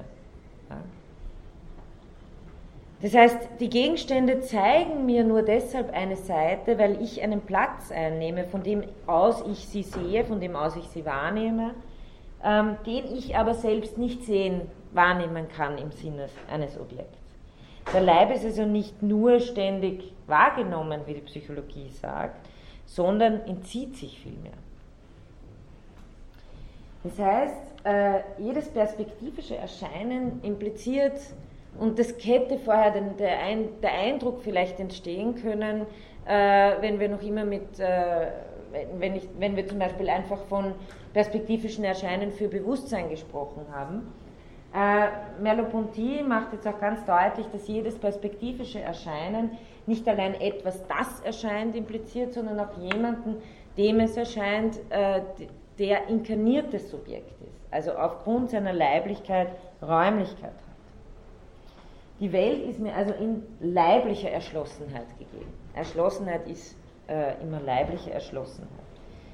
Das heißt, wenn, was bedeutet das genau hin, wenn ich die Welt erfahre, dann ist mir, sind nur Variationen desselben, die ich hier versuche, äh, da Ihnen verschieden irgendwie nahezubringen. Manchmal macht es bei der einen, manchmal macht es bei der anderen Formulierung besser Klick. Wenn ich die Welt erfahre, dann ist mir der Leib mitgegeben als Mittelpunkt der Welt, der selbst unerfasst bleibt, also vorreflexiv bewusst ist. Und dem, und das formuliert Merleau-Ponty einmal so, dem alle Gegenstände ihr Gesicht äh, zukehren. Der Leib, so formuliert das Merleau-Ponty, aber auch äh, Sartre im Übrigen, der Leib ist gelebt, nicht erkannt, er ist gegenwärtig, aber nicht als perzeptuelles Objekt, sondern als ich selbst.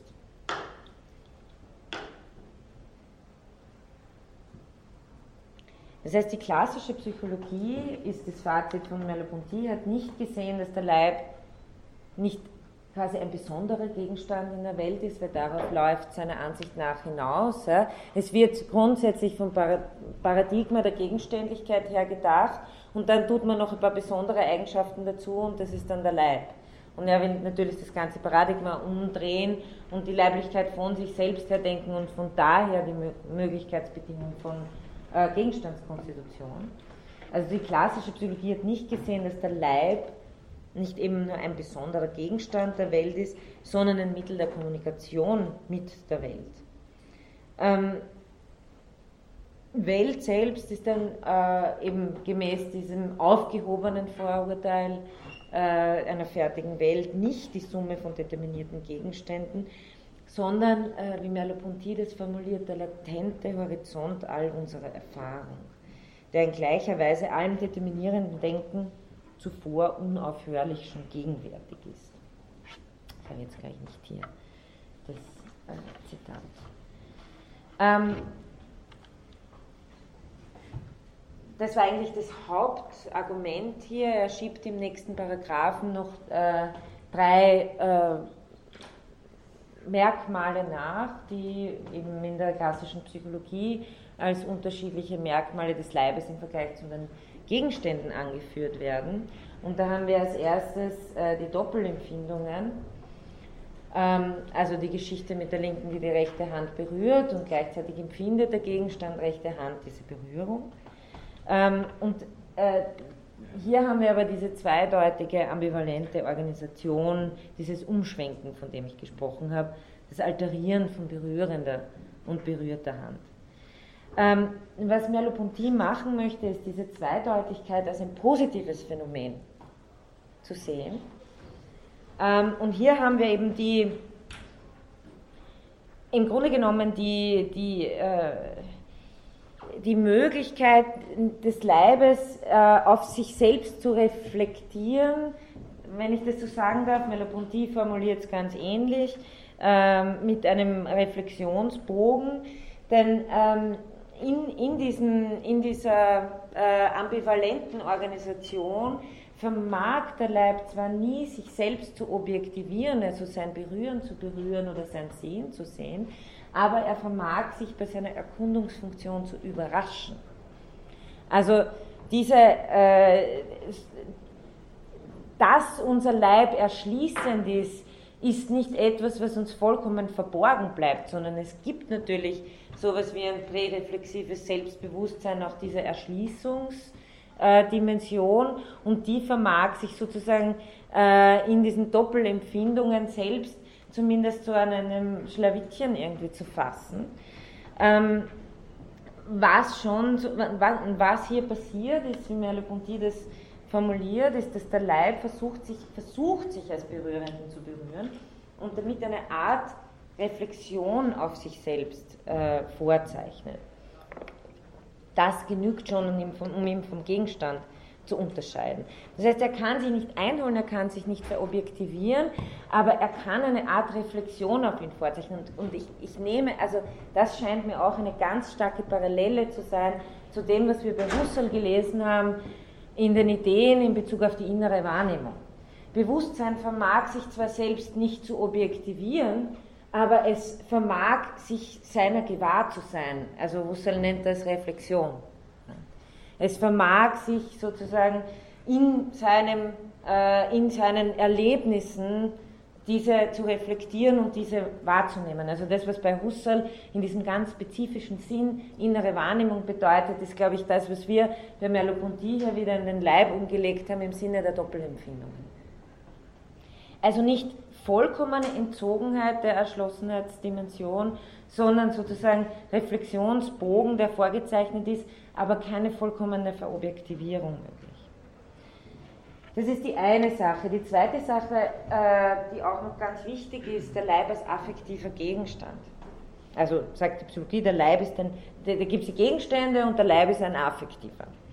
Ähm, und äh, Merleau-Ponty führt hier das Beispiel an, mein Fuß schmerzt.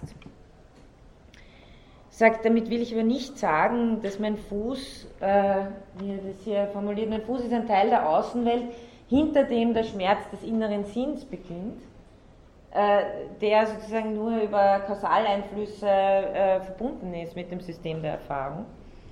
Ähm, vielmehr will ich damit anzeigen, wenn ich sage, mein äh, Fuß schmerzt, dass sowas wie ein Schmerzraum konstituiert wird. Also es zeigt sowas wie eine Umfänglichkeit des Schmerzes an. Mein Leib begegnet also nicht wie, äh, nicht wie Gegenstände des äußeren Sinns, sondern diese, also es ist, er ist auch nicht, Sie kennen diese klassische Unterscheidung zwischen innerem Sinn und äußerem Sinn. Ne? Ähm, äußerer Sinn ist sozusagen das, was mir perzeptuell begegnet, und innerer Sinn ist das, äh, Zeit meistens, äh, Bewusstsein. Und auch das löst Merleau-Ponty auf und sagt, mein Leib ist kein Gegenstand rein eines äußeren Sinns, sondern mein, mein Leib ist in seinem Fungieren die Konstitution erst eines, einer Räumlichkeit, zum Beispiel eines Schmerzraums, und äh, entwirft dadurch einen affektiven Untergrund, von dem her sich erst Gegenstände zeigen, von dem her erst Gegenstände erscheinen. Ähm, dritter Punkt äh, und letzter dieses Paragraphen, bevor ich dann äh, zum Abschluss komme. Kinästhetische Empfindungen, äh, also die sind eben die, diese Ursprünglichkeit der Bewegungen, die ich mit meinem Leib vollziehe, äh, sind natürlich auch noch ein äh, besonderes Feature, wenn Sie wollen, des Leibes. Ich bewege einen äußeren Gegenstand mit Hilfe meines Leibes, indem ich sie an einem Ort erfasse und an einen anderen versetze. Den Leib bewege ich aber nicht wie die Flasche, die ich gerade darüber gestellt habe. Also ich bewege ihn unmittelbar, ich muss ihn nicht erst suchen, ich finde ihn äh, nicht an einem Punkt des geometrischen Raumes vor und bewege ihn dann zu einem anderen, sondern er ist schon bei mir. Ich muss ihn, wie Merleau-Ponty sagt, nicht zum Ziel der Bewegung erst hinführen, sondern er wirft sich dieser Bewegung gleichsam entgegen, wie er das formuliert. Er bewegt sich schon mit mir. Er berührt das Ziel der Bewegung von Anbeginn. Also, nochmal, wo, wo, wo Merleau-Ponty weg will, ist davon, dass irgendein Geist mit irgendeinem Körper irgendwas tut, sondern das Bewusstsein eben inkarniert ist und Bewegungsintentionalität äh, in der Leiblichkeit selbst Äh, schon drinnen ist. Da steckt natürlich ein Riesenprogramm dahinter, das den ganzen Leib-Seele-Dualismus überwinden will. Ja? Das kann ich ja nur am Rande erwähnen. Ähm, leibliches Subjekt ist damit auch gleichzeitig praktisches Subjekt. Ähm, das heißt, der Leib ist totales Bezugszentrum, er ist äh, in jedem Vorhaben, in jeder Wahrnehmung sozusagen eben dieser Stand- und Ausgangspunkt. Deswegen, und das ist nochmal äh, ein Zitat aus diesen Stellen da von Zahavi, deswegen lässt sich der Leib auch nicht zunächst als solcher erkunden, um dann auch in seinem Weltbezug untersucht zu werden. Also zuerst schauen wir ein bisschen die Leiblichkeit an und dann schauen wir an, wie dadurch wegkonstituiert wird, sondern das alles ist immer schon in einer Bewegung zu verstehen. Der Leib ist keine Scheibe zwischen mir und der Welt. Dann hätte ich wieder einen Geist, eine Scheibe und objektive Dinge. Genau äh, darum geht es, das äh, zu unterlaufen und das zur Welt sein, als diesen ursprünglichen Bezug zu verstehen, der noch nicht objektiviert und noch nicht intellektualisiert ist. Der Leib ist keine Scheibe zwischen mir und der Welt, sondern unser primäres in der Welt sein. Dank seiner sind wir je schon draußen bei den Dingen. Ähm, Jetzt zum Paragraphen, ähm, wo Merleau-Ponty erklärt, warum es zu so einem Missverständnis in der Psychologie kommt. Ähm, und er sagt, obwohl alle diese Eigenschaften erkannt worden sind, haben sie im Grunde genommen keine Konsequenz für die Theorie gehabt. Für das lebendige Subjekt mag der Leib sich nämlich wohl vom Gegenstand unterscheiden, aber für das nicht situierte Denken des Psychologen wird die Erfahrung des lebendigen Subjekts selbst zum Objekt. Also Durchsetzung der Dritte-Person-Perspektive. Ähm, Sie sehen ja eben die generelle phänomenologische Kritik, auch das nochmal ein wesentlicher Punkt unserer ganzen Vorlesung, an unangemessene Verobjektivierung einer Ersten-Person-Perspektive oder von erstpersonalen Phänomenen auf Objekte. Erfahrung, also wie sie sich psychologisch gestaltet, muss aus dieser psychologischen Perspektive sich letztendlich in objektives Wissen, das heißt in Drittpersonal rekonstruierbares Wissen aufheben lassen nach der äh, wissenschaftlichen Einstellung. Das alles unter den Schlagworten Naturalisierung, Physikalisierung betrifft nicht nur die Leiblichkeit, sondern betrifft natürlich heute wieder in verstärktem Maße das Bewusstsein. Ja? Also im Sinne aller neurophysiologischen, physikalistischen Erklärungen und so weiter. Bewusstsein haben wir dann verstanden, wenn wir von außen erklären können, wie es sozusagen äh, zustande kommt. Ähm, Merleau-Ponty kritisierte aber auch, eben auch schon den Objektivierungsprozess, der genau in dieser, äh, in dieser Haltung stattfindet. Nämlich, dass durch den Beitrag fremder Erfahrungen die eigenen aus, also die, die, die eigene erstpersonale Erfahrung ihrer Struktur vergessen wird und ausgelöscht wird und dann umgekehrt auch sozusagen vergessen wird, dass die objektive Welt über die fremde Erfahrung und Intersubjektivität konstituiert wird. Der Psychologe fasst in einem universalen Denken Fuß, sagt Merleau-Ponty, das sowohl seine Erfahrung des anderen als auch seine Erfahrung von sich selbst verdrängte. Also die Struktur, mehr oder weniger wird eine Vogelperspektive installiert, die eine echte Zwischensubjektivität und Pluralität von Erste-Person-Perspektiven verliert. Ähm, folglich werden alle Merkmale der Unvollständigkeit meines Leibs, also eben, dass ich hier äh, meinen Kopf selber äh, normalerweise nicht gegeben habe, seine Randgegenwärtigkeit, seine Zweideutigkeit, das berührende, berührter Körper, nicht als Strukturmomente in die Theorie integriert, sondern sie werden als Mängel betrachtet, die es zu überwinden gilt. Der Leib bleibt deswegen ein Gegenstand wie jeder andere. Und Merleau-Ponty sagt, damit verschiebt man nur das Problem, ähm, denn äh, im Gegensatz äh, zum Chemiker, Physiker ist Der Psychologe, der, der ist der Psychologe der Gegenstand und die Tatsache, die er zu untersuchen hat. Also hier Erstpersonalität wegzustreichen, bedeutet den Gegenstand, den man untersucht, wegzustreichen und für einen Objektivierten zu ersetzen. Das heißt, die Konstitution des Leibes als Objekt ist keine Tätigkeit, die von einem Objekt, das nicht inkarniert ist, disinkarniert ist, vollzogen wird, sondern wenn so etwas, natürlich gibt es Selbstobjektivierung, aber das ist Selbstobjektivierung einer fungierenden Leiblichkeit. Ähm, Abschluss. Merleau-Ponty sagt, es muss sich der Begriff des Faktums ändern in Bezug auf den Psychismus. Und was sagt er hier? Im Grunde genommen äh, wird hier Faktum nicht mehr als äußeres Faktum einer fertig konstituierten Welt verstanden, sondern als Faktizität der Konstitution, würde ich sagen. Was versteht er hier unter Faktum? Kein Vorkommnis der äußeren Zeit oder der objektiven Welt, sondern ein Geschehen, das wir von innen berühren, dessen beständiger Vollzug oder Ursprung wir selbst sind. Das ist Faktizität. Dieses Geschehen, sagt er, versammelt in sich seine Vergangenheit, seinen Leib, seine Welt, also das alles hat schon Zeitlichkeits-, Geschichtlichkeit, Sedimentierungs-, Habitualisierungsdimensionen, in sich auch Dimensionen der Geschichtlichkeit und der Sozialität, vor allem bei Merleau-Ponty, ist ja definitiv zu kurz gekommen. Ähm, was bedeutet, dass äh, die Einheit von Leib und Seele eine Möglichkeit des Bewusstseins ist, ehe sie faktische Gestalt annimmt.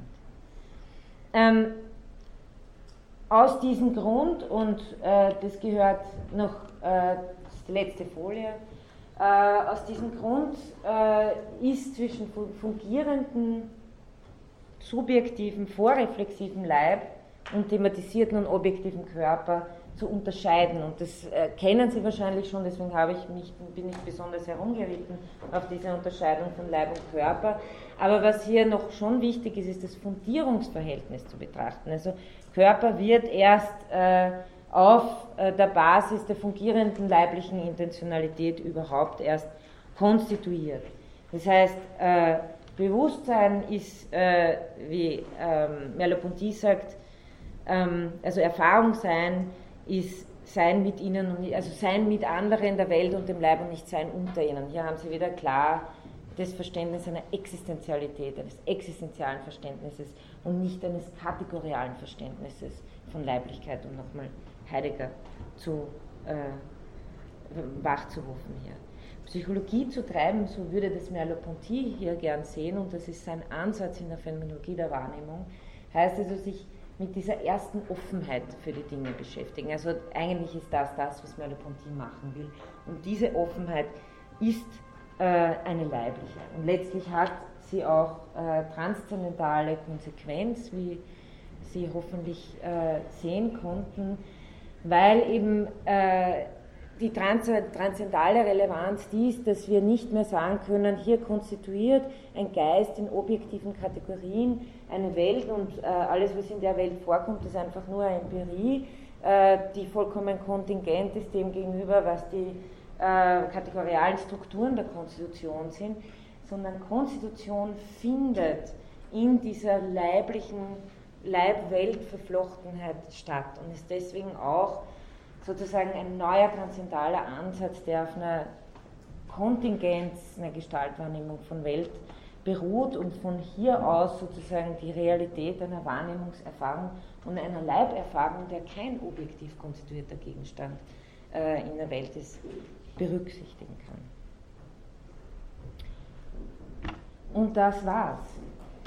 Also ich kann Ihnen das nur noch, ich habe Ihnen die, die zwei, drei Folien im Grunde genommen nur jetzt zum äh, Schluss eigentlich für, für, die, für Ihren Überblick nochmal gegeben, ähm, was so die äh, Hauptthemen waren. Ich hoffe, ich habe heute noch auf ein paar Sachen gerade aus dem Feld der Wahrnehmung, Dingkonstitution und so weiter ein bisschen eingehen können.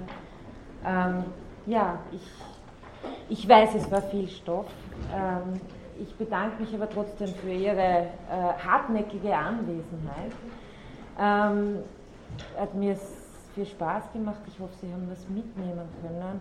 Ich möchte noch, obwohl wir ein bisschen drüber sind, noch ein bisschen Zeit für eventuelle Diskussion reservieren und würde vielleicht den Joachim bitten, dass du die Bögen äh, schon absammelst von den Leuten, die sie abgeben. Noch Fragen? Anne.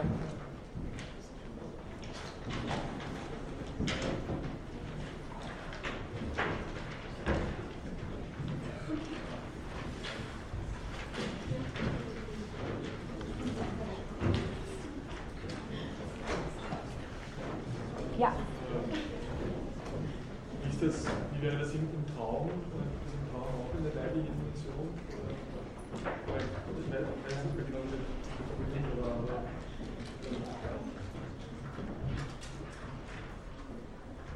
ja, also ich, ich, ich, ich glaube, dass äh, ähm, Merleau-Ponty sozusagen sagen würde, also es, er, er ist schon noch, er, er hat viel Psychoanalyse auch rezipiert, ne?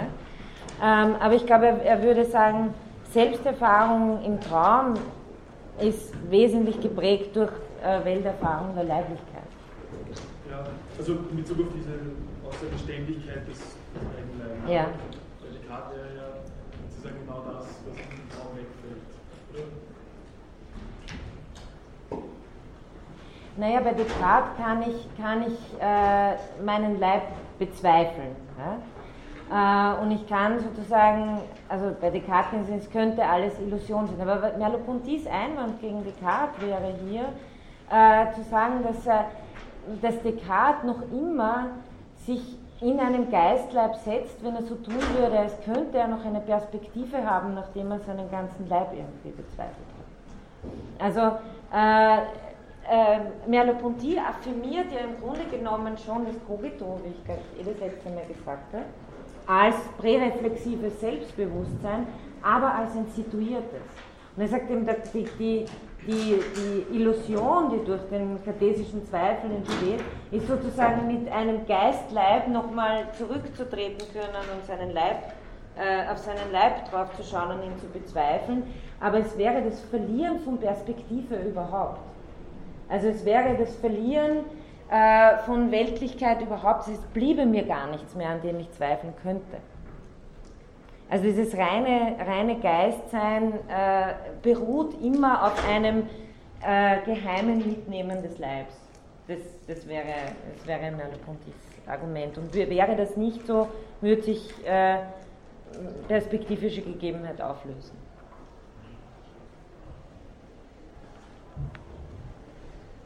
Ja? Könnten Sie noch zum Begriff des Sinns irgendwie kurz ein bisschen was sagen und, oder inwiefern die Heidegger und Husserl das noch ähnlich verwenden, ob das Sinn ist? Geht ein bisschen lauter? Sinn. Ja. Also, ob das, also ist das Verstehen wieder alle mehr oder weniger dasselbe darunter und passt, also der Begriff Sinn ist irgendwie im ganzen Kontext ein bisschen. Also ich meine, äh, ähm, ein, ein, vielleicht ein wesentlicher Unterschied ist, Sinn und Bedeutung sind in der Phänomenologie Begriffe, die oft verschwimmen, generell. Ja? Ähm, aber äh, was Merleau-Ponty schon sehr stark gemacht hat, äh, im Gegensatz zu Husserl, ist nicht nur, Husserl sieht Bewusstsein als die Instanz, die Sinn verleiht. Ja? Also Sie können sich erinnern an den Paragraphen in den Ideen, alles Sinngebende ist durch Bewusstsein. Ja? Das heißt, Bewusstsein als Intentionales ist dasjenige, das äh, Sinn überhaupt erst konstituieren kann. Und äh, da Merleau-Ponty, der Merleau-Ponty verlegt es jetzt vielmehr letztendlich mit ontologischer Relevanz in Welt. Ja? Also äh, da wird, da wird viel mehr, weil er sagt, wir könnten es uns überhaupt nicht verstehen, wie dem Bewusstsein was widerfahren kann, wenn Bewusstsein immer das ist, das von sich her souverän Sinn konstituiert.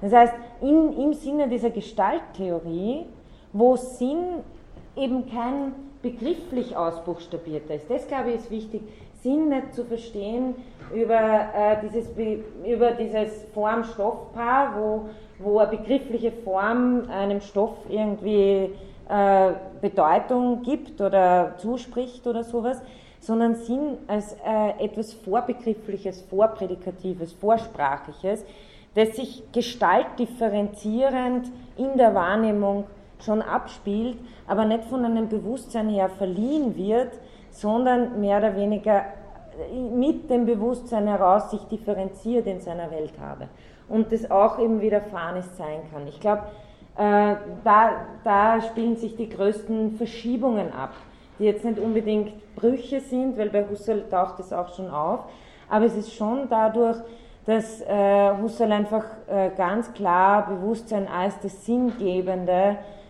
Konstituierende sieht. Das Konstituierende ist ein chiasmisches Geschehen, wie Merleau-Ponty dann immer mehr in der Spätphilosophie sagt, das sich aus, äh, ja, später redet er dann vom Fleisch der Welt und so weiter, Äh, wo Bewusstsein erst daraus, aus diesem Geschehen heraus sich differenziert.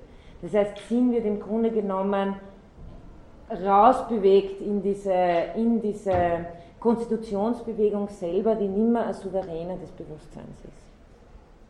Ich hoffe, ungefähr.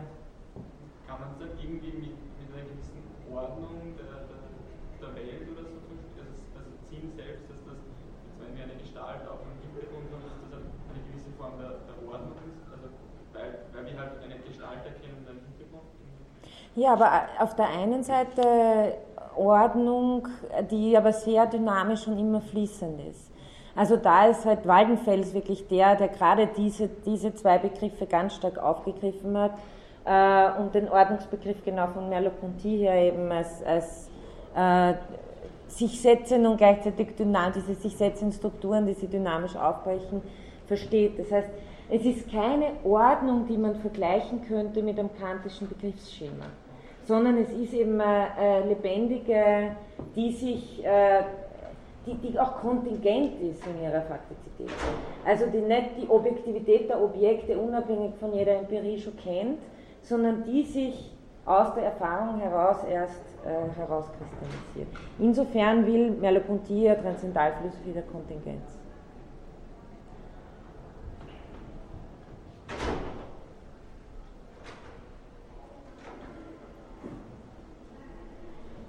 Okay, dann bedanke ich mich nochmal herzlich. Ähm, falls Sie zur Prüfung kommen, nächstes Mal drei Fragen, falls nicht, es gibt noch drei andere Termine. Und ich wünsche Ihnen einen schönen Sommer und erholsame Ferien.